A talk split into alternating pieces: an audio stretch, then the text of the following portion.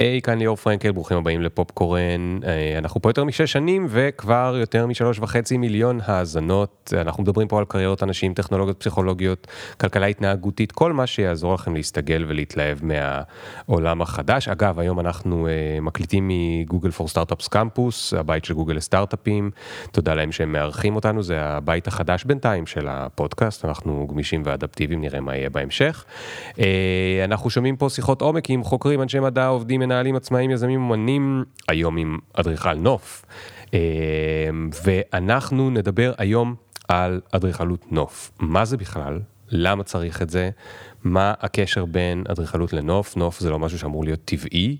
אה, נדבר על איך המרחב הפתוח משפיע על החיים שלנו ביום יום, נדבר על המפגש בין הטבע לעיר, אה, נדבר על מה שנקרא רכיב מחולל ואיך והאם הוא נמצא בכל מקום חדש שאנחנו מגיעים אליו ומה בדיוק הוא מחולל לנו, אה, ואיך אולי נחזיר את הטבע לעיר ולמה והאם זה בכלל כדאי, שזה בסדר שהילדה שלי תגדל רק בתוך בטון.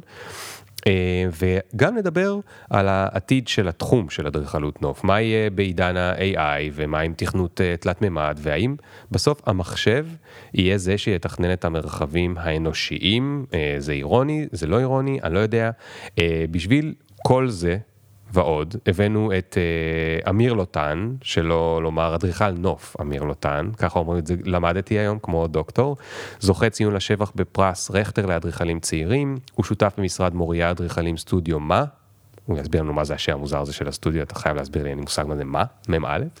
המשרד זכה לאחרונה בפרס קרוון לאדריכלות נוף, ואולי גם אתה תספר אחר כך מי זה קרוון למי שלא מכיר. אה, אז רגע לפני שמתחילים, נכניס היום אה, חסות, ומתחילים בעוד שני, אה, בעוד אה, דקה. הפרק הזה הוא בחסות קמבלי, וכדי להסביר לכם מה זה, אני חייב לדבר רגע על הבת שלי, נור, נור בת שלוש וחצי. וכשאני חושב על אה, אה, עולם החינוך ומה היא תלמד בבית ספר, אני חוטף, אתם יודעים, לא רוצה להגיד פה מילים אה, קשות.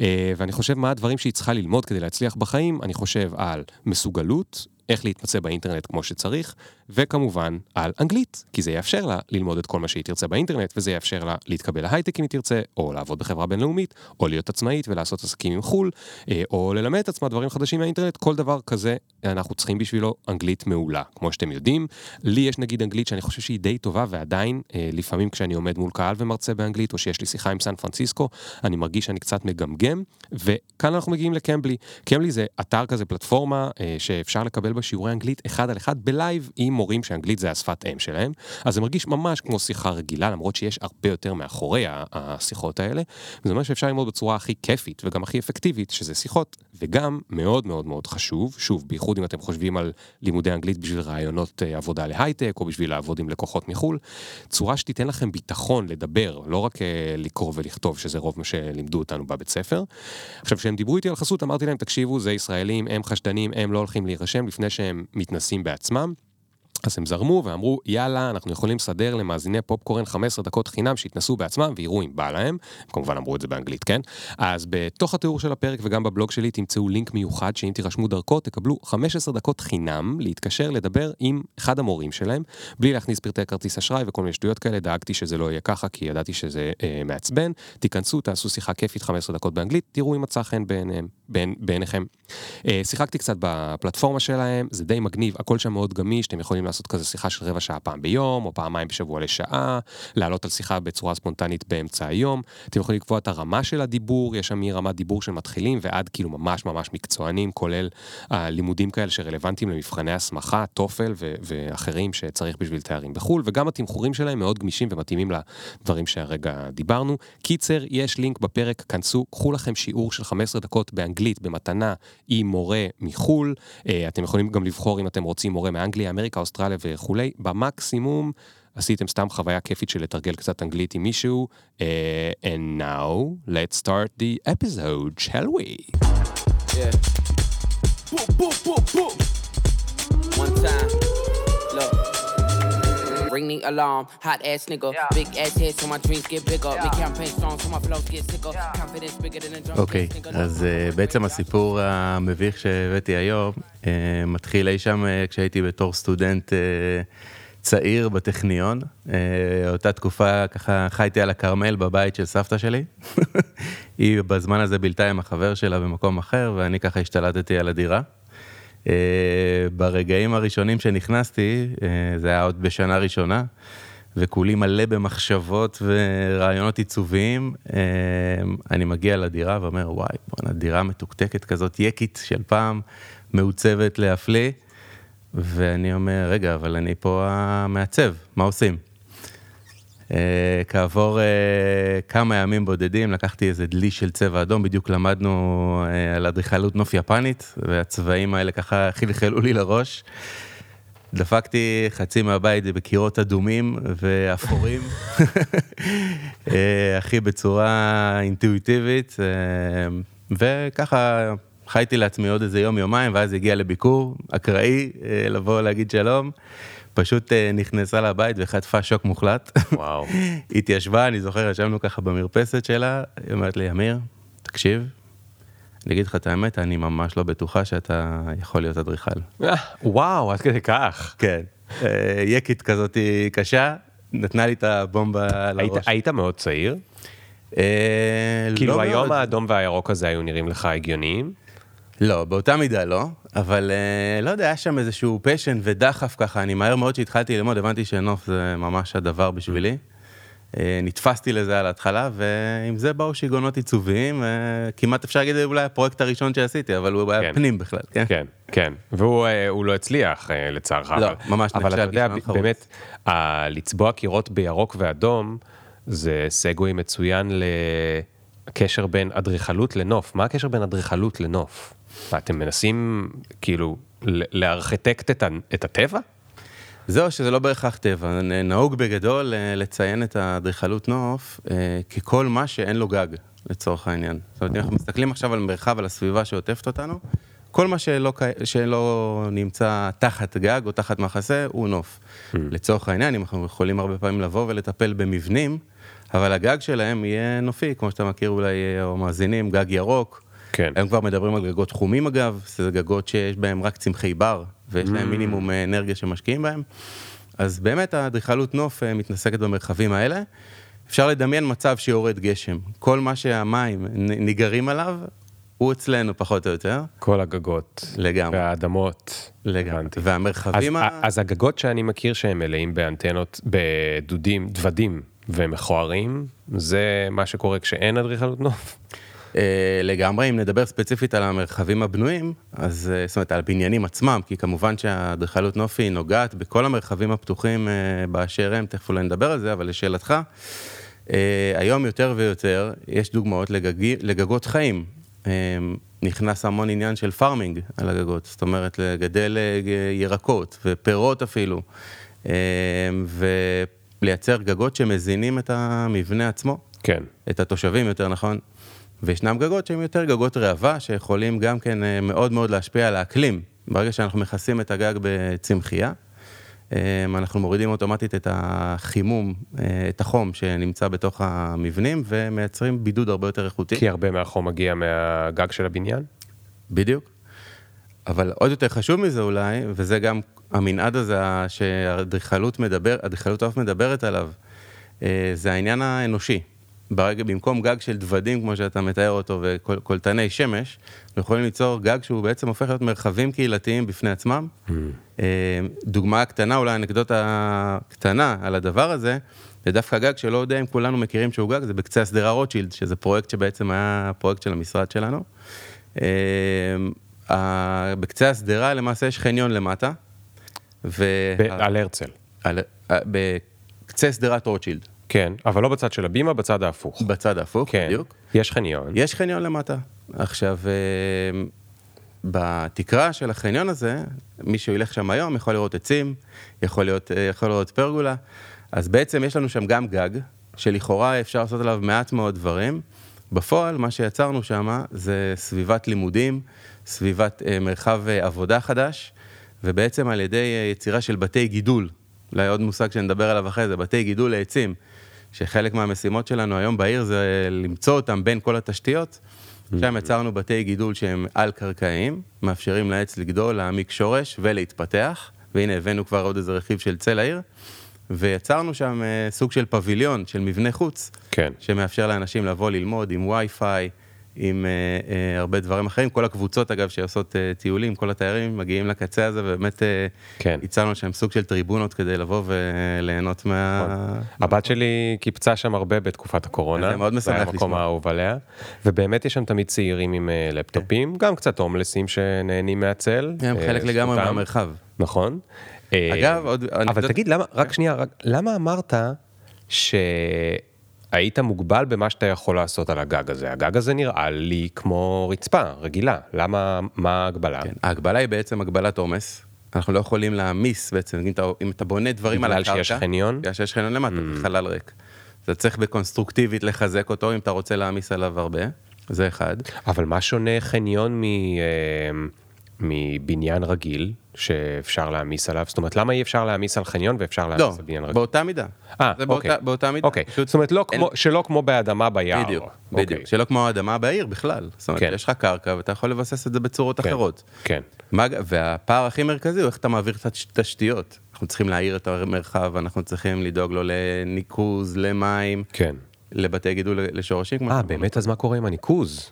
אז הניקוז לאן המים לי- שנופלים שם? אה, אז אה, מנווטים את אה, פני השטח העליונים לצדדים, וחלק מהמים ניגרים לתוך קולטנים שנמצאים כן. בצדדים. באמת, עלית פה על ההתחלה בעצם על אחד האתגרים הכי אדירים שיש לנו, וזה לייצר את המרחבים הפתוחים בתוך עיר שהיא סואנת, שהיא צפופה, ושהיא רבת תשתיות. כן, פרויקט נוסף שהמשרד עשה, זה פרויקט כיכר דיזינגוף. אה, ושם באמת המחודש. התמודדנו, המחודש, לגמרי, כן, כי הכיכר בהתחלה התחילה בתוכנית גדס הגאונית, אה, שיצרה, זה אדריכל שיצר בתל אביב את כל הגנים, את כל הרשת אה, המ- המפוארת של מה בנוי ומה פתוח. והוא החליט כבר אז ששם הולך להיות חלל פתוח של כיכר. עם השנים, באזור שנות ה-70, בנו בעצם על הכיכר הזאת סוג של מחלף. אני קורא לו ככה מחלף, כן? כי זה גשר, והוא בעצם ניתק את הרחוב מה... מה... ניתק את חלל המזרקה מהרחוב עצמו. כן. חל... באיזשהו מקום החלל הציבורי קצת הופקע. כי אין את הקשר עם החזיתות המסחריות, והולך הרגל צריך לטפס כדי להגיע אליו. אה, אין ספק שגם היו שם רגעים יפים, אנחנו זוכרים את הפנקיסטים שהיו אוהבים להתאסף שם וכן הלאה, אבל כן. אה, אחד המשימות שהיו לפ... לפנינו אה, בעניין הזה זה להוריד אותו למרחב אה, כן. האז- האזרחים, התושבים. אה, ובעצם מסוג של מחלף זה הפך להיות, קיבל את חלל הרחוב, אנחנו ראינו שם תפילות המוניות בקורונה, ואנשים באים ועושים שם פיקניקים עכשיו. כן. אז אחד האתגרים המרכזיים היה איך אנחנו בעצם מורידים אותו. קברנו שם חדר מכונות בגודל שלא יפאר אה, כמה, כמה אולפנים כמו שאנחנו עכשיו אה, עומדים בו, כדי שזה לתפעל את? המזרקה, שזה Mm. מתחת. המון המון תשתיות אה, שחוצות ועוברות בתת הקרקע, ובין כל הסבך הזה אנחנו בעצם רוצים לשתול עצים, עצי צל, שבכל זאת יכניסו את האלמנט הנעים הזה של כן. הליכה ושהייה מתחת. איזה גובה של אדמה צריכים עצים? אז זהו, זה... בניגוד למה שאתה שואל פה שאלות ממש מקצועיות, זה מגניב. Uh, בניגוד למה שהרבה אנשים חושבים, העומק לא כל כך משנה. מה שמשנה זה דווקא הרוחב. אז צריך סדר גודל של עומק של 80 סנטימטר או מטר, Hmm. אבל אם אתה, מה שחשוב הוא, בעצם השורשים של העץ כן. uh, מאוד דומים בנפח שלהם ובשטח שהם תופסים לחופה שלו. אם אתה רואה עץ מפואר גדול, אתה צריך להבין שבגדול, השורשים שלו תופסים את אותו נפח. הבנתי. אם אתה מוצא לו, לאן, להת- לשורשים, לאן להתפתח, אה, לא רק ורטיקלית, אלא הוריזונטלית, כן. אז אה, זה, זה אחד האתגרים שעמדו לנו שם, שימרנו שם לא מעט פיקוסים, וגם שם, כאילו, תחשוב ש... אבל פיקוס זה משהו שיכול לי- להעיף את המזרקה באוויר. לגמרי, ולכן היינו. צריכים לאטום אותו, לאטום אה, חלק מבתי הגידול. זה כמו, דמיין סוג של צינורות של נמלים שעוברות מתחת לריצוף, ואתה בעצם מכוון את השורשים לאן שאתה באמת רוצה להגיע, ומגן על מערכות אחרות. וואו. זה מה שמאפשר את הגנים, כן. אני, אנשים לא מבינים את העולם ומלואו שבעצם מתחולל, שבסופו של דבר לטעת עץ, לשים איזה מזרקה נחמדה שאתה עובד לידה ככה בביאף, טוב, בפעם הבאה אולי, הנה יש לי רעיון, אולי, אה, למרות שזה בטח, אם לי יש רעיון אז בטח כבר לפני 100 שנה עשו אותו אלף פעם, כן. אבל שתעשו מסביב איזה, איזה פלסטיק שנוכל לה, להסתכל פנימה לתוך מה וואו. שקורה שם. זה מרתק, זה לגמרי... כי בטח כבר. יש שם נמלים וזוחלים וכל מיני... אה, אה, עולם חי. מדהים שמגיע לשם. ו... וזה... מה, מה ש... כשסיפרת, אז אני אה, אה, תל אביבי כבר אה, 20 ו... 20 וקצת שנים. ולא כל כך אהבתי את כיכר דיזינגוף, כי באמת תמיד הייתי צריך שם לעלות, ואני רוכב על אופניים. בתל אביב זה עיר מאוד נוחה לאופניים, כי אין עליות וירידות כמעט בכלל. אולי קצת במאזן נחמני, זה קצת, יש שם איזה גבעה מוסתרת, אבל כמעט אין בכלל. והס... ואם הייתי נוסע בדיזינגוף, פתאום הייתי נתקע בעלייה המטורפת הזאת שהייתי צריך לעשות. ואז כשבאו להזיז את זה, אז קודם כל כתושב העיר אתה מתעצבן. למה? כי מתחילים לך חפירות ואתה לא יודע מתי זה ייגמר, עוד שנתיים, עוד חמש, עוד עשרים, אתה... אז אתה כבר מתעצבן. אתה גם לא מצליח לדמיין שיצא משהו יותר יפה ממה שאתה רואה. כי לנו, התושבים, האזרחים, אין את החזון או את ה... לא יודע מה, שיש לכם האדריכלים, אז מה, בסדר, ואמרו, ישמרו את המזרקה. אז אתה אומר, אז יהיו פחות uh, כבישים, וישמרו את המזרקה. נשמע כאילו זאת תהיה סומת סואנת, בכלל לא היה אפשר לדמיין. היום, הייתי שם לפני איזה שבועיים, פתאום אמרתי, יש את כל העניין הזה של ביום העצמאות לקחת את הילדים לכיכר העיר כדי שהם יראו מה זה עם, מלא אנשים וזה לגמרי. וזה. לא צריכים יום העצמאות. כל יום שישי ושבת בכיכר דיזינגוף המחודשת הזאת, יש המוני המוני המוני אנשים בכל מקום. אגב, עדיין יש שם תפילות ב-4-5 אחרי צהריים, הם מתכנסים שם לזה, ו- ומהרמקולים יש את המוזיקה, וזה ממש, זה, זה נהיה משהו מאוד מאוד מאוד מאוד חי. כן. אז, אז, אז, אז זה מוביל אותי לדבר הזה שכתבת לי בכמה מילים שכתבת לפני, אבל אני לא מבין מה, מה זה רכיב מחולל. כן.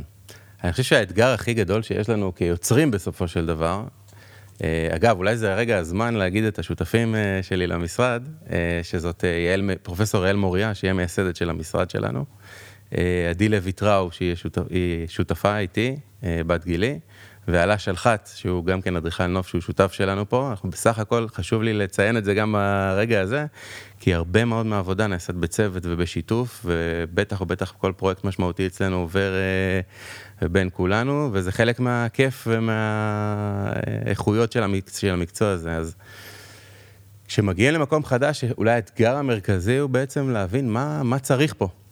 אה, עכשיו, יש לנו כל מיני אה, סימנים עקרוניים שנותנים לנו כיוון. לדוגמה, יש נושא שנקרא תב"ע, תוכנית, תוכנית בניין עיר. הסטטוטוריקה של המקום, אביך לדעתי התעסק עם זה הרבה, אה, בפקולטה בטכניון. יש את יהודי הקרקע ש... שנמצאים פה. יש יהודי קרקע של שטח פתוח של שצ"פ. יש לפעמים יהודי קרקע של כביש, לדוגמה... יהודים כיכר- מהמילה ייעוד. ייעוד. ייעוד, ייעוד. כן. למה, למה מה- הקרקע מה- מיועדת? מה בתכנון העל כן, הוגדר המקום הזה? כן. הוא יכול להיות בניין, הוא יכול להיות אה, שצ"פ, מה שאנחנו קוראים, שטח ציבורי פתוח, אה, סמטה, רחוב. הרבה פעמים אה, אנחנו מוצאים את עצמנו אה, מתכננים אה, שטחים פתוחים שאתה לא תדע לזהות אה, ולהגדיר את הייעוד שלהם על כבישים לדוגמה. כיכר דיזינגוף עצמה, חלק מהייעוד הקרקע שלה הוא כביש בכלל, אתה מבין? אבל כן. תראה מה קורה שם.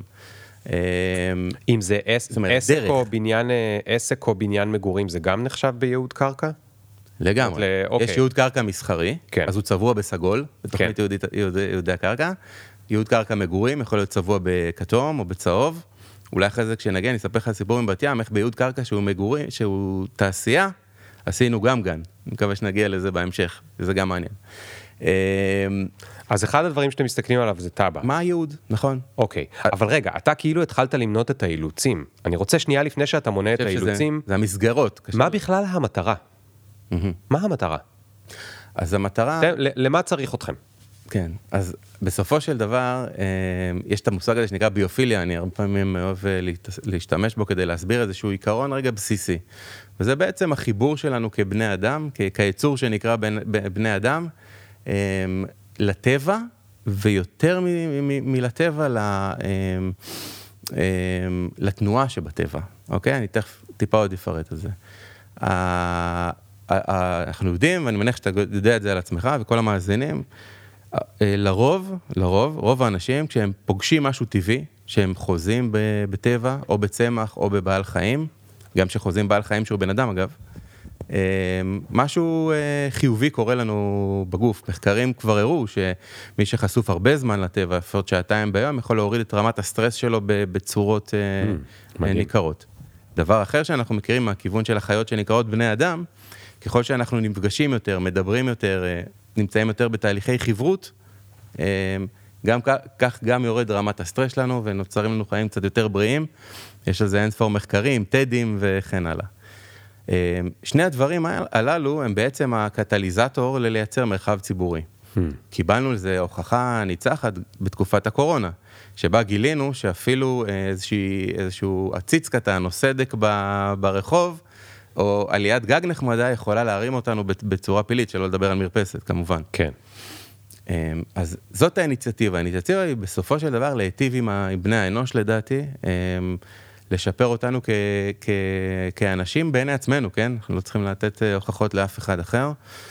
ועל הדבר הזה יש מנעד של פעולות. אה, לאחרונה אני יכול להדגים מפרויקט, אה, עכשיו, הרבה פעמים הפרויקטים מקבלים יוזמה כתוצאה מאסונות או כתוצאה מדברים קשים שקורים. Hmm.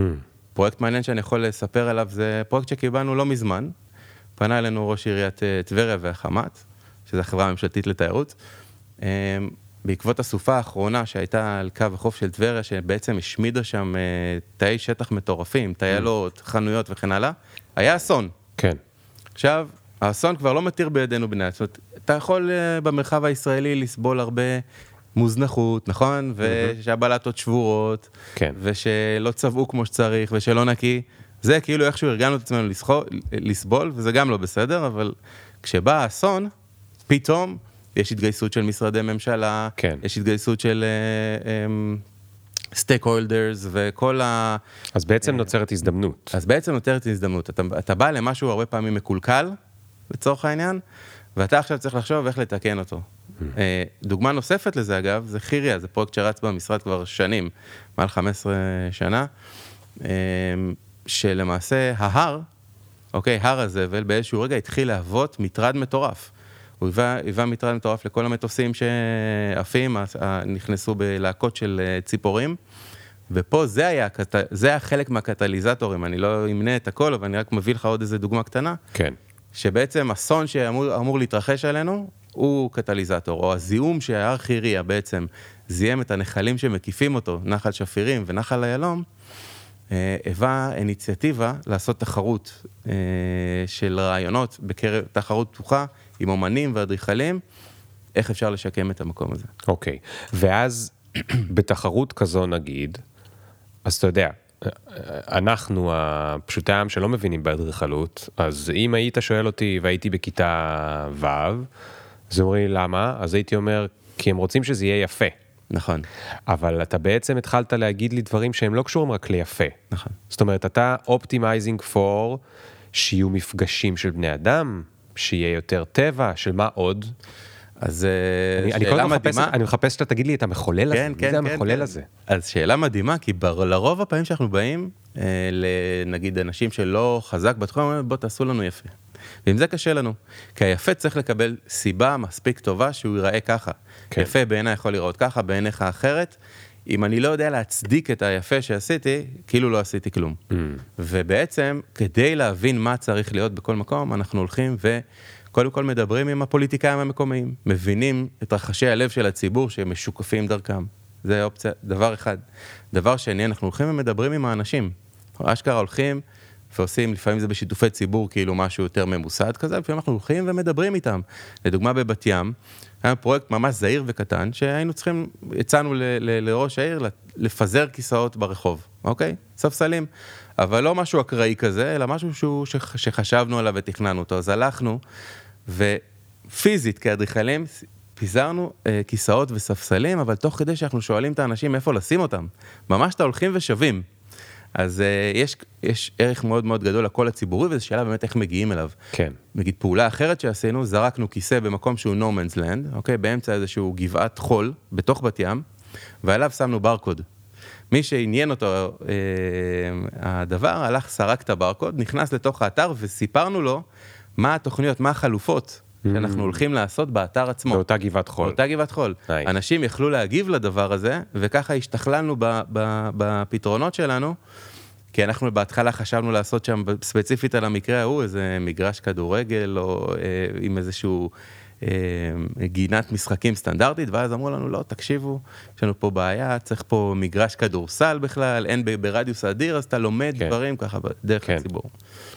אה, דבר נוסף, שהוא מאוד חשוב, זה בעצם אה, סקרים, יש לנו הרבה יועצים שמלווים אותנו, יועץ אקולוגי, יועץ הידרולוגי כשאנחנו מדברים על אה, מים.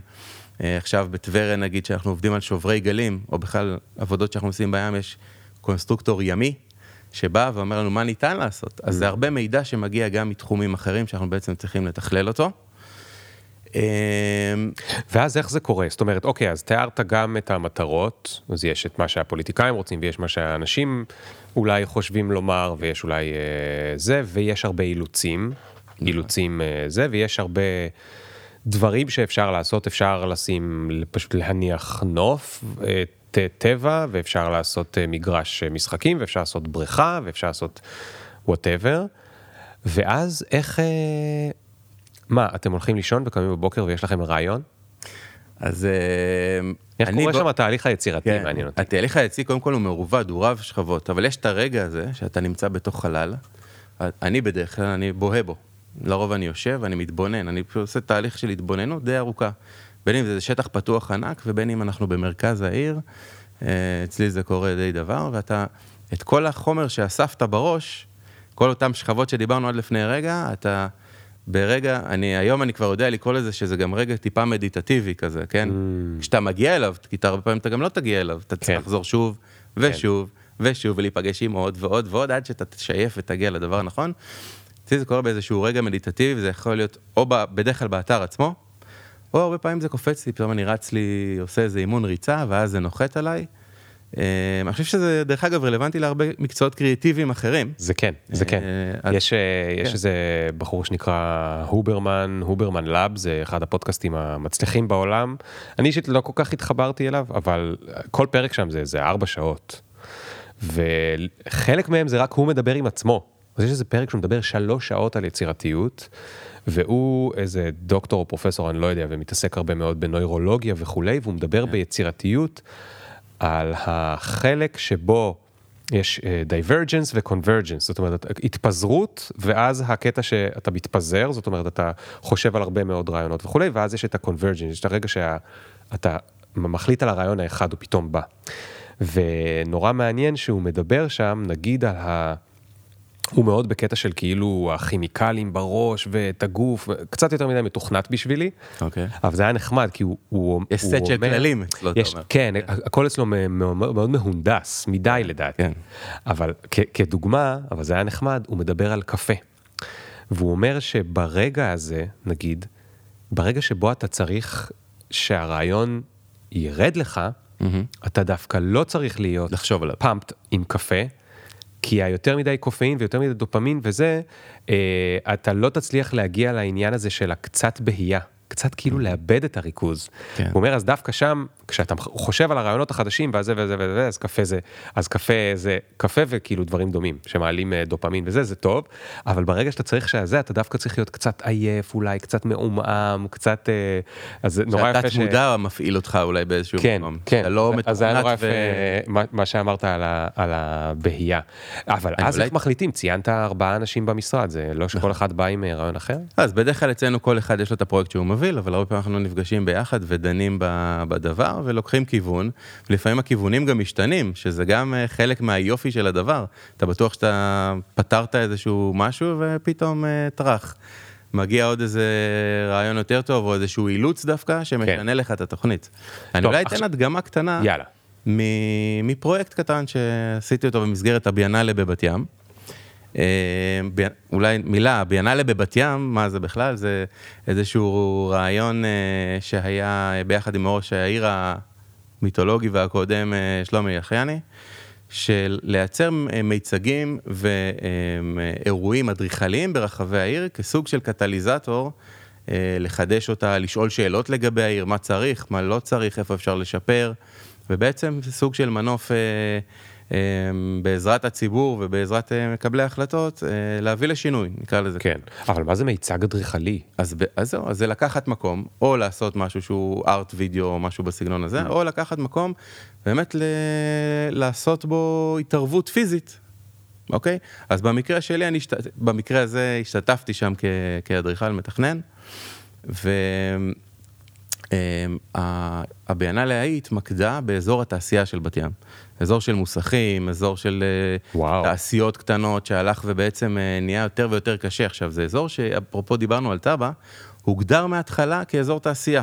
כן. זאת אומרת, אה, זה אומר בלי שטחים ירוקים בפנים, אותם שצ"פים שדיברנו, בלי רחובות שמאפשרים באמת להולכי רגל ללכת בפנים, והלך ונהיה כזה. עם השנים הוא נעטף בשכונות מגורים, ופתאום התחילה להיות צריכה של המקום הזה מעבר לאותם מוסכים. זאת אומרת, פתאום ראית פה קיוסק נפתח, ואיזשהו משרד קטן, וזאת אומרת, כוח ההמונים שינה לו באיזשהו מקום, התחיל לשנות לו את הייעוד.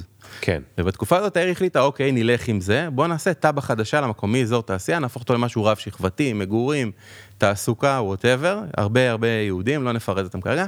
הוא במקביל עשתה עוד פעולה from bottom up, שזה בעצם אותה פעולה של הביאנלה.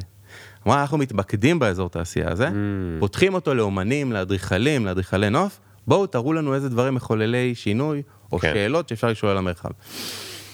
ואני נורא... אגב, נדלקתי- מה עושים עם כל המוסכניקים שם וזה? איך, איך מספרים להם שעכשיו הולכים להסתובב פה אנשים ולהתערב להם בזה? הדבר הכי מעניין שאני אספר לך, תכננתי לספר אותו בסוף הסיפורון הקטן הזה, שבעצם המוסכניק שצמוד לפרויקט שאני אספר עליו, הוא הפך להיות שומר הגן. הוא הכי התלהב מכולם מזה שהולך להיות לו על, על סף הבית, גן. אה, אוקיי, אז יאללה, אז מה ויאללה, אז? מה, מה שקרה שם זה, ש- בקצרה, זה שבעצם, אה, אני, היה לי רעיון להתערב בתוך הרקמה הזאת, מאחר ואין לך שטחים פתוחים, אמרתי, אוקיי, בוא נתלבש על איזה חירבה, הכל שם, חלק היה כאילו מבנים שבורים, הרוסים, שזרקו בתוכם עוד פסולת בניין, אמרתי, זה המרחב ההתערבות שלי, אוקיי? לא ידעתי בדיוק איך אני עושה את זה, שוטטתי שם, אה, ופתאום מצאתי איזשהו מקום, שבדיעבד התברר שהוא גם מקום אה, מעולה, כי המבנה עצמו היה נטוש, הוא היה סגור עם גדרות, והיה פסולת בניין שזרקו בתוכו, בתוך המבנה, כן. בחצי ממנו, החצי השני מוסך שמתפקד, על אותו בניין. אנחנו אוקיי. מכירים את, את התמונות כן, האלה. כן. ואז אה, בעצם הרעיון היה, אה, הלכתי, עשיתי שם שיטוט במרחב הזה, כי אתה גם לא יודע מה, מה יכול לקרות בת- בתוך דבר כזה, והמקום עצמו גם היה קרוב לש- לשכונת המגורים, זאת אומרת, היה קשר, זה לא היה איזה משהו מנותק, שכו, מעבר לרחוב, שכונת מגורים. אוקיי. אה, על אותו מקום גם, אפרופו שאלת איך הרעיונות באים, כשהגעתי, ראיתי בקרן הרחוב את הבניין הזה, וערימת אספלט ענקית, שגם אנחנו מכירים ממחוזותינו לא מעט, שוכבת לה על המדרכה, ומתוכה מבצבץ איזשהו צמח. ממש, בגלל שהייתה המון זמן, איכשהו האדמה והמים והגשם גרמו לו לבצבץ. וזה פתאום במכה אחת הדליק לי את הרעיון, אני הולך לקחת את הבניין הזה, לנקות אותו מהקירות ההרוסים, מהגדרות, להשאיר לו רק את הקונסטרוקציה, ובעצם לקחת אה, אספלט ולייצר ממנו שטיח של, אה, שטיח של גבעות טופוגרפיות, ובתוכו צמחים.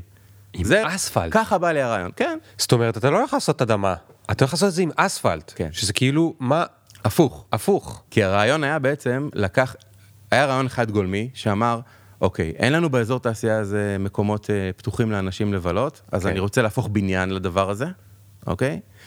ולאפשר את הנגישות אליו. כן. והרעיון השני היה, בוא נשתמש בחומרים שהם סביבי. לא רוצה לייבא דברים שלא Mm. כן, מוגדרים, כן. דווקא החומרים הרעים, הצבע האזרד הזה, הצהוב שחור, האספלט, הקונסטרוקציה החשופה אה, עם החלודה, הם בעצם חומרי הגלם שאיתם רציתי לעבוד. ובעצם לקחתי, פתחתי שם את כל המרחב הזה, נתתי המון עצים ויצרתי סוג של טופוגרפיה אה, עם האספלט הזה, שהוא מחורר בחורים, בכיסים של אדמה. כן. בתוך הכיסים האלה, דברים קטנים כאלה, שתלתי המון המון צמחים, ופתאום כל הדבר הזה נפתח לרחוב, קרן רחוב מאוד אה, משמעותית בתוך אזור התעשייה הזה, צמוד אליו אה, מח- אה, נמצא מוסך, אוקיי? ובהידברות איתו, כאילו הגענו להסכמות איפה לפתח, איפה לא, הוא נהיה שומר הגן. ומה שיפה, בגלל שהשתמשתי באספלט במקרה הזה, מה זה אומר היה לי? בעיה לפתור את עניין ההשקיה. הוא משקה את הזה? הוא בא, הוא דואג, הרבה ילדים באים בבית ספר בהפסקות לשם, אז הוא בא, מוודא שהכל בסדר, הכל תקין. אם לא משקיעים, כן, הוא מתקשר לעירייה ואומר להם, חברים, שכחתם. אה, ועוד אנקדוטה קטנה על הדבר הקטן הזה, בגלל שהיה שם בעיה, כאילו האילוץ פה גם ייצר משהו מגניב, זה מה שאני רוצה כאילו להסביר לך, זה שבעצם היה קשה מאוד לייצר מערכת של השקעה מתחת לגבעות של אספלט, כן, זה אספלט מהודק, עם חורים. כן. ואתה צריך להשקות בסוף. כן. אז הרעיון היה בעצם לתלות על הקונסטרוקציה החשופה, שהייתה במקור היה תלו, אה, תקרת אסבסט, לתלות מעליה זה איפה שהיה ספרינקלרים. המבנה המקורי. בדיוק. אוקיי. מבנה המקורי כאילו הפשטתי אותו, אוקיי. אוקיי? השארתי לו רק את השלד הפלדה, אוקיי. ופה ושם קירות. כאילו רק את הקורות. בדיוק. אוקיי. והגג עם כל הקורות ברזל הזה, תליתי עליו ספרינקלרים. עכשיו הדבר הזה, וככה בעצם השקיתי את, ה... Nice. את הגן, זה דבר שלא קורה בדרך כלל, אבל מה שנהיה מגניב, וזה באפס עלויות, זה שנהיה שם ענן. זאת אומרת, פעם ביום, אתה מגיע למרחב פתוח, שהוא נק... כמו מבנה לכל דבר, ואתה נמצא בתוך ענן. מה, ערפל כאילו? בערפל. והילדים באים ו- ו- ומשחקים בדבר הזה, וקופצים על הגבעות אספלט, והיה שם אה, סטודיו של כירוגרפים, שנקרא כלים, שבא ועשה שם הופעות אה, וצילומים, איזה נייס. וזה פתאום קיבל חיים שאתה לא יכלתי אפילו לדמיין שהדבר הזה יתרחש, וזה הדבר הכי גדול. זאת אומרת, שאתה עושה איזה תזוזה, אתה עושה איזה מוב, וזה מתמלא בחיים, אותם מפגשים אנושיים וטבעיים שדיברנו עליהם דקה לפני. כן. אתה בא ואתה פתאום, מקום שהיה נטוש, אתה נכנס לחלל, ובשברים של הלבנים אתה שומע אה, ציפורים, אתה רואה ציפורים מקננות, אתה מקבל סאונד של, של ציפורים פתאום במקום הזה. Mm, כן, כל, מקסים. כל, כל החושים בעצם מתעדכנים בהתאם לפעולה שעשית כן, שם. כן. אה, אז תגיד, תספר לי כבר, מה זה הרכיב המחולל? מה זה הביטוי הזה? כן, הרכיב המחולל, עכשיו גם יש לנו אולי דוגמאות שאתה יכול לתת עליהם. כן, אז אני אומר, הרכיב המחולל הוא בעצם מה שמייצר את השינוי. זאת אומרת, אתה בא למקום, כן, את, יש לו את המצב הקיים, אנחנו קוראים לזה. אוקיי, אנחנו לומדים את המצב הקיים. כן. גם בעיניים, גם אנחנו מקבלים מין מדידה כזאת שממפה לנו. אתה אומר, אוקיי, ביחס לכל היעדים שיש לי, או שהראש העיר נתן לי, או שהצבתי לעצמי, מה ייצר את השינוי? מה יגרום לאנשים להגיע למקום הזה וליהנות מכל אותם רכיבים שדיברנו רגע לפני? וזו שאלה מאוד גדולה, ואני יכול פשוט להדגים אותה אולי מאוד, אה, מאוד מקומות. דוגמה לפרויקט מעניין שעכשיו אנחנו ממש אה, אה, התחלנו כבר בביצוע שלו, זה פארק האסבסטונים בירושלים. זה פארק שבסדר גודל, הרי ירושלים בנויה מוודיות ומן הסתם שלוחות, ובעצם הוודיות מייצרות הזדמנות לשטחים פתוחים, כי לרוב, לרוב אני אומר, לא בונים שם. יש גם חריגות שכן אה, בונים לאורך השנים. גן סאקר לדוגמה, שהוא גן ששואב אליו המונים, הוא גן מדהים, כאילו בדמוקרטיה שמתחוללת בו ושכל האוכלוסיות יכולות להתערבב בו ביחד, בנוי בעצם על ואדי, לא יודע אם כן. הרבה יודעים, אבל שמילאו אותו. אה, פנו אלינו למשרד לתכנן את ואדי האסבסטונים, זה- הוא נקרא אסבסטונים כי הייתה בו מעברה בעבר. זה מעניין גם לראות, לא יודעת כמה ניכנס לה- להיסטוריות, אבל תשימו, תשים לב, תשימו לב המאזינים, שהרבה פעמים הם, האוכלוסיות שרצינו להדיר איכשהו, רצינו, שהודרו במהלך החיים של, החיים של המדינה הזאת, ועוד גם לפניה, הם הלכו תמיד לקצוות, ותמיד הלכו למקומות ש, שהיו לנו שם אה, בעיות, וככה באותה צורה. שיכנו מעברה שלמה של אה, פליטים בתוך אותו ואדי אסבסטונים, כן. שנמצא סמוך לשכונת עיר גנים, בקריית יובל, ביניהם הוא נמצא, אה, קריית מנחם גם. אה, ובעצם הפרויקט שם היה, אה, אחרי שהייתה את המעברה, סליחה, פינו אותה, ובעצם נשאר איזשהו חתיכת כביש, שהוא בתוך השטח הפתוח הזה, וואדי שלא ממש שמיש, אה, למעט, וזה כן דבר יפה, קהילות שיושבות על הוואדי ועשו שם אה, גינה קהילתית. אה, שתי גינות קהילתית אפילו היו קיימות כשאנחנו הגענו. אה, אין שם חיות בר? ירושלים זה אזור שיש בו חיות בר. כן, אז יש באמת רצף לגן החיות התנ"כי אגב, וכל ואדי יש לו רצף, אם לא, אם בתכנון נכון, וזה בתכנון יותר אב כזה, נשכיל לא, לח, לא לחסום את הרצפים האלה, אז בהחלט תהיה תנועה של חיות בר פנימה, כמו מה שקרה זה ב- רצף? ר, רצף זה למעשה שיש לך- רצף אקולוגי שאנחנו קוראים לו הרבה פעמים, זה מצב שבו אין הפרעה בדרך של, של כוחות הטבע נקרא להם, אוקיי? אם אני מסתכל על נחל, אוקיי? או על ואדי, אז הרצף צריך להיות רצף של אדמה, של צמחים, של עצים, כדי שחיות יוכלו לעבור מצד לצד. אוקיי, זאת אומרת לא לייצר להם סכרים וחומות בדיוק. בין לבין. חצי, חצית אותו עכשיו עם כביש, בום, ייצרת בעיה. כן, כבר אתה, אתה מאפשר כבר רק אולי למעופפים לעבור הלאה. כן. כן, אז הרבה פעמים אנחנו מחפשים את זה, כשאנחנו מדברים בעיקר אבל על שטחים בקנה מידה מאוד גדול, כמו חיריה נגיד, הפארק אריאל שרון, שאתה מחפש גם לראות איפה יש לו רצף לשטחים עוד יותר גדולים. ככל שיש שרשרת מקטן, מתא שטח מאוד קטן לבינוני לגדול, והוא לא, לא יופרע בדרך, סיכוי טוב שחיות וצמחים אגב, כן, וזרעים, יוכלו אה, להגר מצד לצד על אותו רצף. עכשיו תגיד, אתה אמרת את המילה אקולוגיה אולי 30 פעם בחצי שעה שאנחנו מדברים. כן. לכם, כאדריכלי נוף, אני בטוח שיש לכם אג'נדה. איך זה מסתדר או לא מסתדר, או בכלל לא מעניין, עם הרצונות של ה- הסטייק הולדרים שבאים אליכם? כי יכול להיות שמגיע אליכם איזשהו ראש עירייה, שהוא רוצה יפה והוא רוצה לעזור לאזרחים שלו, וזה לא אכפת לו עכשיו מחיות בר ומרצף אקולוגי ודברים כאלה. איך אתם עושים את, ה... את האיזון הזה? כן, שאלה טובה מאוד. אה, בגדול, בגדול זה תהליך של שכנוע ושל אה, משא ומתן. בעצם אנחנו לא יסמנים שבאים, אה, מגיעים לקבל ההחלטות, אומר לנו תעשו ככה, אוקיי? ואנחנו הולכים ועושים אותו. כן. הרבה פעמים אנחנו צריכים להציב לו את הדילמות ולהציב לו אג'נדות ולהסביר ולשכנע בנכונות של הדברים. עכשיו, אגב, זה לא תמיד הולך למקומות הירוקים, זה גם את זה חשוב להגיד. לא תמיד הפתרון יהיה אה, מוטה טבע, אוקיי? הרבה פעמים, כשה- בעיקר כשאנחנו בתוך סביבה אורבנית, הפתרון יכול להיות מוטה אה, הרבה דברים אחרים. דיברנו קודם על קצה השדרה לדוגמה. אה, הפתרון היה, אה, או הפתרון, הדיזיין, הוא בעצם דיזיין שמאפשר איזושהי פעילות אנושית אה, כן. של מפגשים, של... כן. של עשייה. אז לשאלתך, אנחנו צריכים מאוד אה, לשכנע. אבל היינו עוד רגע במקום הזה של המחולל, אני רק אסיים על האסבסטונים, אז שם באנו, ואוקיי, ראינו ואדי נחמד, יש ציפורים, יש בעלי חיים, אנשים גם קצת משתמשים במרחב הזה, אבל מה, הוא לא נגיש לחלוטין. הכל יש שם ירידות של מדרגות, ושל... והרבה בריקדות כאלה, ופסולת בניין, ואז בסוך, אז כאילו, הרבה פעמים אנחנו באים, והדבר הראשון שאנחנו צריכים לעשות זה סדר. זה לנקות את המרחב, ולעשות בו סדר, ולאפשר להנגיש את האנשים פנימה. דבר נוסף שעשינו בו, והוא לדעתי כן במקרה הזה המחולל, זה שעם השנים, וזה נכון לגבי כל הערים בארץ ובעולם, היה לנו דחף מאוד גדול כאנושות להיפטר מהמים. המים תמיד היו משהו שהוא מזיק לנו, יכול לעשות סחף, יכול לעשות הצפות, ובגדול, התש... ההנדסה הלכה לכיוון הזה שמתוך העיר אנחנו נפטרים מהמים לצינורות, ומעיפים אותם כמה שיותר מהר מחוץ לעיר. כן.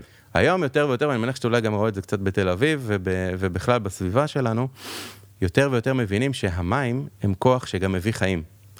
אתה תגרום למים אה, אה, אה, מביא חיים וגם מביא תמונות, מחבר אותנו יותר טוב לטבע. אה, לצורך העניין בוואדי אסבסטונים הזה, כדי להיפטר מהמים, כל השכונות שמסביב תעלו את המים שלהם למובל תת-קרקעי, אוקיי? שטיס את המים אה, החוצה לכיוון הסורק ואחרי זה לים. ואנחנו שומעים בסיפורים ובהיסטוריה, אנחנו רואים שהיו שם בוסתנים פעם, והיה שם טבע ירושלמי, אמרנו איך מחזירים את הדבר הזה. אז אה, אחד הרעיונות שבעצם חולל את השינוי, חולל את העיצוב החדש לפארק הזה, היה לבטל את מובל המים למטה, ולגרום לכל המים שמגיעים מהשכונות לעלות לפני הקרקע. מה, וזה לא יעשה הצפות? אז לשם כך אה, התייעצנו עם יועץ הידרולוגי, אוקיי? שאיתנו בצוות. אה, וכמובן עם אה, אנשי האדריכלים של כל שכונה היום בירושלים, יש לה את האדריכל שלה. ועוד ועוד ועוד אה, מקבלי החלטות שם, ואנשי מקצוע ומהנדסים, וראינו שיש אפשרות בתוך הוואדי הזה לייצר סוג של תוואי של נחל, שהמים מהשכונות יעלו חזרה, יציפו אותו ויזרמו בצורה טבעית למטה. ואז הקו הזה, מה זה למטה? עד לסורק? עד, כן, הם במקרה הזה מגיעים לאיזשהו כביש שהם עוברים מתחת, זה כביש קוליץ נקרא, וממנו לספארי, ומהספארי זה ממשיך הלאה והלאה והלאה, אבל בתחום שלנו, שעד היום היה מובל, בעצם הבאנו את המים לפני הקרקע, ואז ילדים שהולכים שם בחורף, ביום גשום, או קצת אחרי הגשם, יכולים פתאום לראות את המים אה, זזים, ואותם מים שזזים ונעים משקים את העצים שאנחנו נוטעים שם עכשיו. שזה עצי בוסתן ופרי ועצי צל, ויש גישרונים קטנים שאפשר אה, לעבור מעל ולהסתכל על המים, אה, ובקצה של אותם מים עשינו איזושהי בריכת איגום. המים מגיעים באיזשהו רגע ונאגמים. כן. וב- ויש פתאום אה, מזחים קטנים או נקודות תצפית נשמע גם, קצת, נשמע גם קצת מזכיר את שמורת עין אפק, מה שאתה מספר. נכון. כזה של מים שזורמים, לגמרי. ויש בריכות קטנות שנקוות. לגמרי, כשאתה, רק כשאתה צריך להביא את זה לעיר, בעין אפק בעצם הייתה שמורה כבר, ובאמת הייתה שם פעולה של אדריכלות נוף, יפה גם, שהסדירה שבילים ומקומות. פה באיזשהו מקום, כאילו המצאנו יש מאין. Hmm. ניסינו לדמיין בעצם את מה היה פה פעם, חלק היה לנו רמזים, כי גם קצת קראנו וראינו מפות, ולדמיין את תמונת הח- המציאות החדשה, כן. שיכולה לעלות מאותו דמיון ישן. נייס. והקו הזה, כן, התחילתו של מעשה היא באיזשהו קו מפותל כן. של מים זורמים, וממנו יצאנו לכל התכנון, שיש שם, אתה יודע, המון עוד אלף ואחת דברים, מתקני משחק ושבילים וכהנה וכהנה, אבל... מה עם היתושים אבל? אז היתושים היום, כן, חשוב. אני רק חושב על היתושים. השאלות הטכניות הן טובות. קודם כל, המים בתוך הנחל, כשהם זורמים, הם זורמים. אף- כן. אז רק כשזה עומד. אתה עומד היום, ובבריכה שבה המים ייקבעו, אליה- שאליה המים ייקבעו, משלבים גם דגים שיודעים לאכול את ה... גם בוזיות נקרא. אה, יש, יש כאילו, פה אנחנו עוד פעם משבטים את הטבע, או לוקחים כן. אותו לצרכנו. אז אם היתוש מפריע, נביא דג. אוקיי, יאללה, תביאו גם תנינים, וזה יהיה מעניין. הרי הם, אה, מתגעגעת לאריות. לגמרי, היה רעיון בכלל אה, לפתוח שביל מגן החיות, שיעלו אה, תהלוכה שנתית לגן הזה. וואו, וואו, וואו. כן, פנטזיות, נשמע- פנטזיות. כן, כן. אה, בוא נדבר קצת. על העתיד של התחום הזה.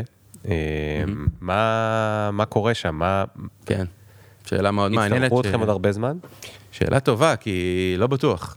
אמ, אני אגיד שבעצם רק בשנות ה-80, תחשוב שעד שנות ה-80 אנשים אשכרה ישבו בשולחן ושרטטו עם עיפרון או עם עט, וככה הם ייצרו תוכניות. בשנות, הש- איפשהו בשנות ה-80, התחיל העניין הזה של טיב"ם, מה שנקרא, של שרטוט בעזרת... אה, תכנון באמצעות מחשב. יפה מאוד. אתה יודע, כי אני יליד אה, 78, ובשנות ה-80 שזה קרה, אז אני הייתי ילד, ולקחו אותנו לראות. מחשב שמתכנן, והיינו כזה, מה? מדהים, מדהים. מה הדבר הזה? זה לא אמיתי, זה לא יקרה אף פעם. נכון? אז לגמרי, יש לי את הזיכרונות האלה גם, גם בשלב אפילו מאוחר יותר של הנערות שלי, אבל תבין שרק אז זה קרה.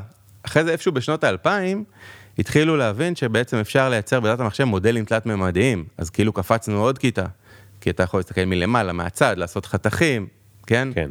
ו, ובעצם אה, בשנים האחרונות אנחנו מתחילים להתחשף באמת ל-AI. אה, בטח היום אפשר לעשות הדמיות של איך המים יזרמו, ו- וכל דבר כזה, לא? לגמרי. אה, איך, איך ייראה הצל, איך כשהשמש בכל יום או כל שעה ב, ביום, איך ה... איך ה... אז רגע לפני ה-AI אני רוצה לשאול, כן. אתה למדת בטכניון באיזה שנים? אני, וואו, סיימתי ב-2007. בשבע. אז עברו מאז 15 שנים. משהו כזה, כן.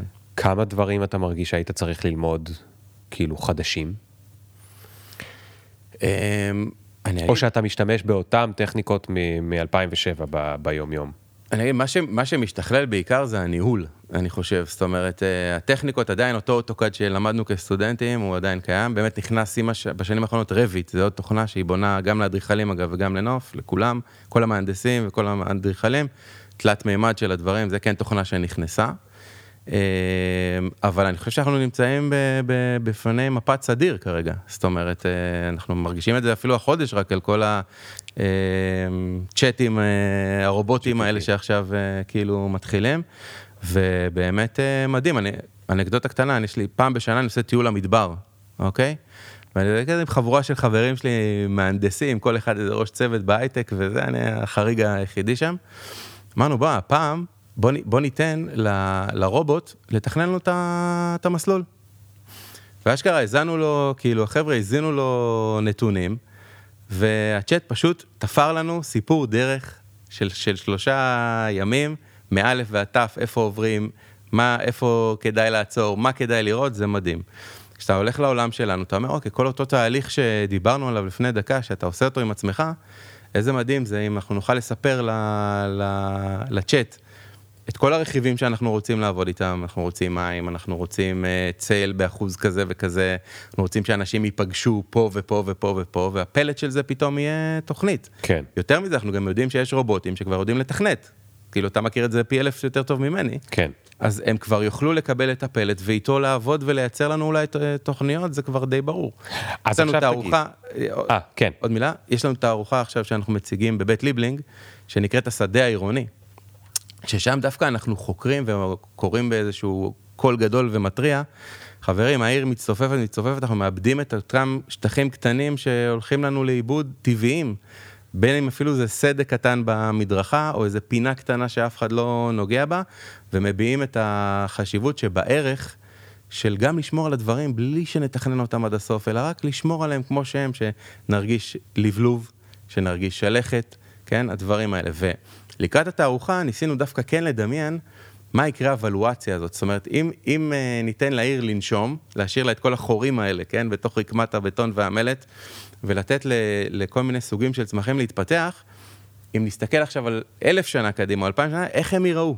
כן. ואז אה, בעזרת אה, תוכנה אה, עיצובית יותר, אבל גם שמושתתת על רובוטים, אז אה, הכנסנו נתונים, שמות של צמחים, וכאילו לקחנו את הזמן קדימה, ואמרנו, אוקיי, הם צריכים לפרוץ מתוך העיר, אה, מתוך סדקים, ופתאום קיבלנו כל מיני מוטציות של אה, צמחים שחדשים לחלוטין, אנחנו מקרינים את זה שם על, אה, על אה, מצג, וזה גם כן מעניין, כי זה פותח לך את הראש לעוד אלף ואחת אה, כן. כיוונים. אתה יודע, ב- נגיד אני גר בבניין שהוא לא חדש מדי, נגיד משנות ה-70-80 הבניין הזה נמצא. לידינו יש כמה מבנים חדשים, מהונדסים, הכל מאוד זה, ומאחורה יש עוד איזשהו בניין שהוא קצת יותר ישן, קצת יותר מוזנח.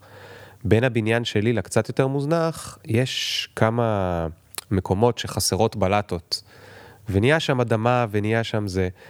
ופתאום אני מוצא את עצמי עם הבת שלי, אם אנחנו נגיד אה, מחכים ללכת לגן או חוזרים מהגן וזה, דווקא שם מוצאים את השבלולים. לגמרי. ואת החלזונות, ואת הדברים ש... עכשיו, אני לא יודע אם זה אני רומנטי, כי זה כאילו מזכיר לי את הילדות שלי, או שזה בעצם ההזדמנות שלה, ואיכשהו בבניין ליד, שהוא כאילו נורא יפה, ועשו שם אה, גננות מקצועית ומהונדסת, המקום- אני לא יודע, אין, אין ערך. אין כל כך... אה, וואו. אין, אין, יש שם פחות חיים, אני, אני, לא באמת, כנראה שיש שם ציפורים וזה, אבל לא, לא. איכשהו החלזונות תמיד בצד הש, המוזנח. זה מדהים, הייתי יכול לקחת את מה שאתה אומר עכשיו, לשים אותו בפתיח לתערוכה שלנו. כי זה בדיוק זה. זה בדיוק זה, זה בדיוק המקום הזה שאנחנו מהנדסים את עצמנו למוות, מתכננים את עצמנו למוות, ואז מה אתה מקבל ליד הבית? גינה צבעונית עם כל מיני מתקני פלסטיק, עם שטיח של גומי כדי שהילדים לא ייפלו וישברו את הראש. אתה כאילו עושה את כל המאמצים כדי שהילדים שלנו יהיו בטוחים, נכון? אתה שם גדר, שלא כן. יפרצו לכביש, כן. מפריד אותם מפה, שם פלסטיק פה, שהכל יהיה סטרילי, ככל, אה, לא עלינו, או קצת אדמה, יתלכלכו. כן.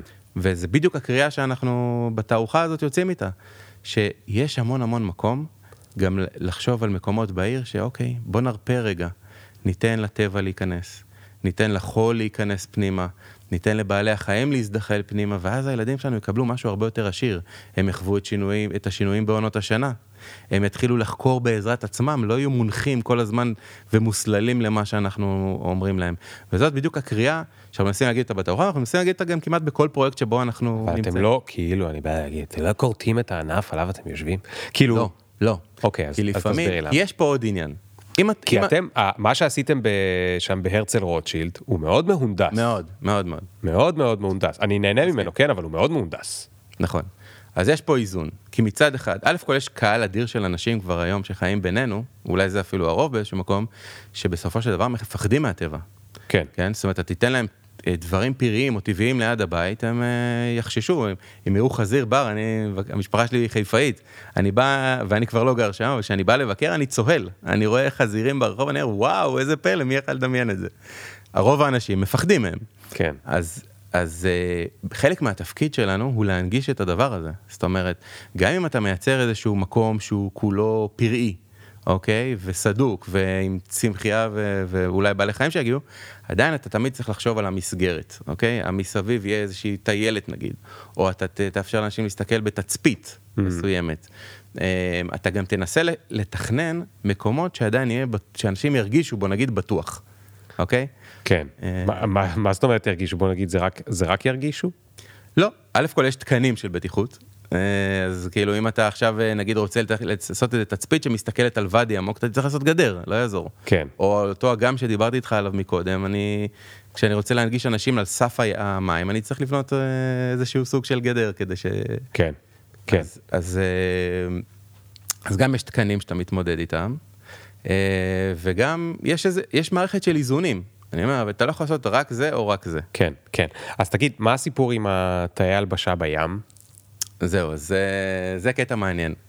לא נגענו, אני יודע שאתה, שזו סוגיה שהיא מאוד מאוד אה, מעניינת אותך ואתה חוקר אותה לא מעט, זה בעצם איך אנחנו בתוך, בתוך העיסוק שלנו מפתחים טכניקות של אה, אה, משפרים או מייעלים את הטכניקות המסורתיות שאנחנו חיים בהן. ואדריכלות, באופן כללי, לא רק הנוף ספציפי, יש אה, טכניקה מאוד אה, בסיסית איך עובדים. בסדר? יש שלבים, שלב רעיוני, שלב אה, סופי, שאתה מוציא היתר לעירייה. אחרי זה שלב מפורט שאתה מפרט על רמת הבורג איך, איך לבצע את הפרויקט, ושלב שנקרא פיקוח עליון. עכשיו אתה בא, יש קבלן כבר בשטח, אתה בא ומפקח עליו ומוודא איך הוא התאים את כל המחשבות והתוכניות שעשית למציאות עצמה. כן. ובסופו של דבר תהליך ארוך, הרבה מאוד מאוד מייגע, יכול לקחת גם שלוש וארבע וחמש ועשור, אה, של עבודה מאוד סיזיפית, סט בסוף של, בקצה, שאתה בא לבנות כבר את הדבר, אתה מביא סט של תוכניות שאתה יכול בגובה של אה, הר, אוקיי? לכל נושא, לגבהים, לטופוגרפיה, לפרטים, אה, לניקוז, כל אחד זה תוכנית בפני עצמה, שאיתה הקבלן באמת אשכרה הולך ביד ובונה את הדברים, כן, אוקיי? כן. ואנחנו בסטודיו בת ים לפני משהו כמו, כמו עשור, חברנו אה, בעצם לעירייה וניסינו לייצר טכניקה אחרת של איך להתייחס לדברים. עכשיו זה היה מותאם ספציפית לבת ים שהייתה במצב מאוד אה, ירוד, לא היה לה יותר מדי משאבים, אבל הייתה צריכה להתחיל להראות איזשהו שינוי במרחב הציבורי. לא היה לה עכשיו את המשאבים של רון חולדאי לבוא ולהקים את כיכר דיזינגוף, או לפתח עכשיו את כל אה, רחוב אבן גבירול, או את הטיילת. ואז, ואז בעצם הרעיון שהיה הוא להקים צוות של אדריכלים שיושב בעיר עצמו, ישבנו בתוך, אה, בעיר עצמה, סליחה, ישבנו בתוך אה, מרכז קהילתי, אוקיי? בשכונה הכי קשה, שכונת ניצנה, אה, ומשם יצרנו, והיינו בסשן של שבועי, שזה גם נדיר, אתה כאילו עושה תוכנית, אתה שולח לראש העיר, אתה, כן. אתה שולח ל... ל... לאנשי ההחזקה, עונים לך אחרי שבועיים, אחרי אתה בא יושב עם ראש העיר, כאילו הכל נורא איטי. מה שיפה היה שם, שישבנו בתוך העיר, יזמנו דברים שראינו בעיניים בדרך שכל עובד, כל אדריכל הגיע מהבית שלו למקום העבודה, יזם כל מיני דברים שהוא ראה. ראה פינת רחוב אה, נטושה והרוסה, אמר יאללה בוא נעשה מזה פרויקט. עכשיו, בגלל שהיינו יושבים עם ראש העיר... כאילו מין כזו סיירת אג'ילית. ממש, ממש, גרילה. עכשיו, בגלל שישבנו, אה, היינו בקשר מתמיד עם אה, ראש העיר וכל האגפים שלו, אוקיי? ומנכ"ל העירייה דאז, ארז פודמסקי, הגענו למצב שכל שבוע אנחנו נפגשים ויוזמים תוכניות וגם אה, מפתחים אותם ומתחילים לעשות אותם מגדול עד קטן. אז היה פרויקט של לשים כיסאות אה, ברחובות, היה פרויקט של לשפץ את הטיילת שנשברה מעל המצוק של הים, וכל הדברים האלה קיבלו תאוצה מאוד מאוד מאוד מהירה. זה נוגד, זה בניגוד מאוד גמור לסיטואציה שבה יושב משרד אדריכלים באיזשהו מקום אחר. כן. מזמינים ממנו פרויקט, בואו תעשו את זה ואת זה, תהליך של שנה, שנתיים, בסוף יש פרויקט. הסיפור שאני חייב לי, ל, ל, לספר בהקשר הזה, זה בעצם אה, דוגמה, אנקדוטה קטנה. אה, היה איזה שבת אחת שהסושיאל של אה, העירייה התפוצצו בתלונות שאין תאי הלבשה בים, בסדר? בת ים זאת עיר של ים. הפארק המרכזי שלה הוא הים. כן. עיר מאוד צפופה, אין לה הרבה יותר מזה. יש פה ושם איזה שצ"פים קטנים, אבל זה זה. ומאוד רגישים לזה ובצדק, ואחרי אותה שבת, יום ראשון בבוקר, מרים אליי צלצול המנכ"ל של אה, עיריית אה, בת ים, אמר אמיר, תקשיב, צריך לקחת את הסטודיו, ולחשוב איך פותרים את זה אה, הכי מהר שאפשר. עכשיו, אם הוא היה בא ופונה אלינו כמשרד, כן, שצריך עכשיו להתחיל לייצר תוכניות, אז היינו מתחילים את התהליך של חקירה ולימוד, ובכלל עד שהם היו בכלל מזמינים מאיתנו את העבודה כן, הזאת, ומתקשרים כן, איתנו כן. או עם כל משרד אחר. מכרז. מכרזים, עניינים. היה יכול לקחת לעונה הבאה. ופה מה שקרה, באותו יום ישבנו החבר'ה, האדריכלים בסטודיו, התחלנו להריץ חלופות, הרמנו צלצול לאותו אזור תעשייה בת ים שדיברתי איתך עליו מקודם, לחבר'ה שמייצרים ריהוטים, התייעצנו כן. איתם, היה ברור לנו שאין הרבה כסף, אנחנו צריכים להשתמש בחומרים מאוד דלים, אני זוכר, הרעיון בסופו של דבר שהתקבל זה ייצר להשתמש באיזשהו שדרה של ברזל שמחזרנו אותו בכלל מסוכות מציל, מהצלות אחרות שהתפרקו. וריתחנו אותו ביחד, והשתמשנו בקנים האלה, אתה מכיר את השטיחים האלה של הקנים? כן, כן. באמת, הכי הכי לואו-טק. קנים כמו של במבוק כאלה. בדיוק, הכי לואו-טק שיכול להיות, אבל מקומי ונמצא פה וזמין. כמה ימים אחרי זה אישרנו את זה מול החבר'ה של המתחזקים, אלה שמתחזקים את החוף. זה שאחראי על הפינוי, על הפינוי ועל ההחזקה המרחבית כן. בכל העיר, ואותו מנכ"ל. תוך שבועיים שלושה כל החוף היו אה, אה, בנויים כבר השטנצים האלה. איזה גדול. זאת אומרת, קיצרנו טווח בצורה מטורפת, אה, ובעיקר, בעיקר, כאילו, התחברנו חזק לציבור, כאילו, הרגיש שיש פה ביט, שיש פה... שיש פה מושל, שיש פה מישהו שלוקח אחריות. כן, okay? אוקיי? מדהים, מדהים. וזה דבר ואגב, מדהים. גם אם, גם אם זה לא, נקרא לזה נשמר, כי הברזלים והבמבוק עד שנה הבאה ילכו בחורף, זה לא משנה, כי לקח שנייה וחצי לבנות אותם, אז נבנה אותם מחדש. וגם מאוד זול. הבאה, ומאוד זול. זה, זה כאילו משל יפה מה שסיפרת על ה... להבדל בין ה waterfall ל agile, שה waterfall זה המתכננים, ואז מעצבים, ואז בדיקות, ואז תקציבים, ואז ניהול פרויקטים, וטה טה טה טה טה, וה agile, השיטה המאוד uh, סטארט-אפית, שעכשיו היא כבר לא רק בסטארט-אפים, היא נכנסת לכל מקום, אבל בכלל מי שהמציא אותה זה טויוטה. מעניין. זה העניין של ה... אנחנו עושים משהו קטן, רואים איך זה עובד, ואז משפרים, משפרים, משפרים, משפרים, רואים מעניין. אם צריך. אה, איזה מגניב. זה נשמע לי כמעט הכי ישראלי. וואו, אמרנו את זה לא, ביחד. אז, אז, אז לא, אג'ייל זה התחיל דווקא מיפנים ובכל העולם, אבל מה שאתה תיארת פה עם בת ים, זה הכי ישראלי, וזה, אני חושב שזה ישראלי במובן ה, ה, היפה של ישראלי. ממש. זאת אומרת, זה שה... שהם זרמו איתכם בעירייה ושאתם לא באתם כמו פוצים ואמרתם לא עובדים ככה ולא עושים ככה, נרתמתם, נכון. זה, זה, זה מדהים. כן. אה, אמיר, אנחנו כבר צריכים לסיים. אה, כבר העברנו אה, הרבה יותר זמן ממה שאני אה, דמיינתי, וואו. אבל אתה הבטחת לי כן. בהתחלה שתספר לי על משהו, איזשהו מושג יפני. Hmm. אני אפילו לא יודע איזה, ונשאר ממני הזה, אולי כן. זהו, אז השם של המשרד שבו אני שותף, זה, הוא נקרא מוריה אדריכלים סטודיו מה, מ"א. מה ביפנית זה בעצם המרחק שבין הדברים. השפה היפנית כאילו אה, יש לה אין ספור תיאורים לדברים שאין לנו אפילו במילון שלנו המקומי, והמרחק של בין הדברים, זאת אומרת, אה, לדוגמה, אם יש חלל, יש שתי קירות, אוקיי? החלל שנוצר ביניהם, אני אומר את זה כאילו כאפשרות, החלל שנוצר ביניהם זה המה. Mm. זה הדבר הזה הנשגב, הלא ברור, הרבה פעמים הלא מוחשי, אבל שבהרבה מאוד מובנים נוצר מהסביבה שלנו. אולי זה סוגר לנו באיזשהו מקום מעגל, כאילו מה בעצם אנחנו רוצים פה. אנחנו רוצים לעצב את הסביבה ולשנות אותה קצת, כדי שהתחושה המיטיבה תשרה עלינו כבני אדם בסופו של דבר. Mm. הדבר הזה שאתה לא באמת יודע אבל להגיד אותו במילים. כן. אותו דבר שאתה מרגיש שאתה הולך עם הבת שלך לסדק, ופתאום רואה שנפתח לעולם ומלואו ממשהו שהוא חלל קטן, הוא בסך הכל הרווח כן. בין שתי שכבות של בלטות. כן, אז, אז, אז בפרק עם uh, כנרת רוזנבלום, אז היא, היא סיפרה שיש לה בלוג אחד שנקרא רווחים, mm, זה הזכיר לי את זה, ובפרק עם uh, גור שץ, uh, אחד או שניים אחורה, אז גם דיברנו קצת על uh, רווחים בדיבור. ממש. איך מדהים. זה פתאום נותן מקום, ואיך המוח של מי שמאזין משלים, או לדברים אחרים להיכנס. אני קצת, אה, אתה יודע, קצת אסרטיבי, אז לא נתתי לך לפעמים מרווחים, נתתי לך, הרבה פעמים נכנסתי באמצע שלך, אני גם ישראלי, אבל... הזמן מוגבל גם. הזמן מוגבל, אבל לא, זה, זה לא תירוץ. אני חושב שאני הייתי רוצה ללמוד לעבוד יותר טוב עם מרווחים. אה, זה כאילו באמת משהו שלא... לא מלמדים אותנו לתת uh, כבוד נקרא לזה למרווחים, ואחד הדברים ה... אז, אז אתה יודע מה, זו שאלה אחרונה באמת. שזה, אני רק חייב במילה, אני התפרצתי לסדק, אני, אני חושב שזה כמעט uh, הכל, מה שאמרת עכשיו, כי במרווחים האלה באמת נוצרים הדברים החדשים, ברגע שאנחנו נושמים רגע.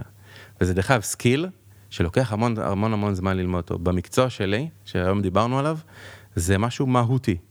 אה, בתור צעירים, אנחנו באים ורוצים לבוא לראש העיר ולירוק עליו את כל הרעיונות שלנו ולזרוק עליו ולהיות ממציאים וזה, אבל לקח לי המון זמן להבין שלפני שאני זורק את כל הרעיונות שלי וחושב שאני הבאתי את הפתרון הכי טוב בעולם, לנשום ולשמוע. וזה משהו שמאוד קשה לנו. נכון. אז, אז, אז, אז באמת שאלה אחרונה, למרות שזה היה רגע יפה לסיים, אני בכל זאת רוצה לסחוט שאלה אחרונה. כן. אתם, אדריכלים, הם מאוד מאוד מאוד הנדסיים. תכננת את כל הסוגי תוכניות האלה שבסוף אתם מעבירים. כן. וכל התוכניות שאתם לומדים מהם לפני. אבל המה הזה, אי אפשר באמת לשלוט עליו. ממש נכון? ככה. אז איך אתם חיים עם זה? כאילו בסוף אתם מייצרים משהו ואתם לא יודעים מה יקרה שם. קודם כל זה לדעתי ה passion של החיים. לעשות uh, פעולה ולראות מה ייוולד ממנה. אפילו אתה, פתחת בלוק, לא ידעת מה יקרה, כאילו תראה איזה יפה, איזה, באיזה יופי זה מתגלגל ופושט וסוחף אותך למחוזות מדהימים. אני כן יכול להגיד לך פרקטית אבל, כי דיברנו היום הרבה על המקצוע, זה שהרבה פעמים בתוך התכנון, אנחנו יכולים לתכנן תא שטח ענק, ואנחנו כן נדאג להשאיר בו מה שנקרא קצוות פרומים. קצוות פרומים זה קצוות שהם עבור הדור הבא, או עבור כוחות הטבע להיכנס, mm. משהו שהוא לא תפור על ידינו עד הסוף, אוקיי? זה יכול להיות, אה... טוב, אני יכול לפתוח על זה עוד שיחה נוספת, אבל אנחנו לא נעשה את זה, נראה לי ש... אתה יכול לתת דוגמה אבל אחת. בזה... אה, לדוגמה, אם אנחנו מתכננים אה, אה, עכשיו איזושהי, איזשהו מרחב, אה, אתה יודע מה, אני אתן לך סתם, מחירייה, בסדר? אה, פרויקט שהוא מהונדס, היפר היפר היפר היפר מהונדס, כל פינה בו היא שתולה, והיה שזה תא שטח אחד, אוקיי? שזה בעצם, הוא, הוא ענק בסופו של דבר, זה בעצם כל המעטפת של ההר. אוקיי, יש את הלמעלה, שרואים כן. אותו הרבה פעמים שטסים מעל חירייה, שזה כבר הפך להיות פארק מדהים עם מים, זה סיפור בפני עצמו. יש את הלמטה של הנחלים שעכשיו הם נבנים ו- ונהיים פארק, ויש את השוליים של ההר. ההר הוא אייקון, רואים אותו מכל כיוון, והרעיון היה שם גם מטעמים טכניים, אבל גם מטעמים... שוליים שזה כאילו הקירות. הקירות, בדיוק. כל המדרונות התלולים האלה נשארו כמו שהם. וזיר, ובאים ציפורים ומחרבנות שם ושמות את הזרעים שלהם, וצמחים עולים בעקבות זה, וחיות מקוננות, דורבנים, כולם הולכים לשם, לפעמים גם איזה ילד טועה יכול אה, להגיע שם, ופתאום לראות פיסת טבע, זה, זה כאילו הקצוות הלא מטופלים, והם בתוך פרויקט שהוא מטופל למישי. מדהים, מדהים, מדהים. אני עכשיו, אה, אתה יודע מה, אני פתאום, הלוואי שהיה פה אדריכל לא נוף, והיינו שואלים אם יש לו אומץ לעשות את זה בתכנון אה, דירה של 90 מטר, דבר כזה.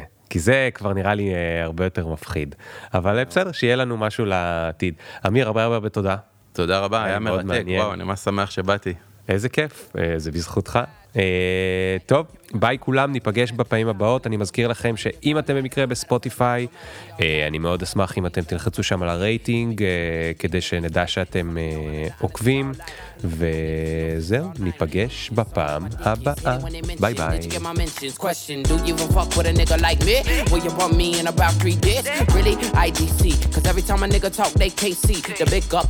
Fuck your filter, me can't go run, but me can't repeat. No.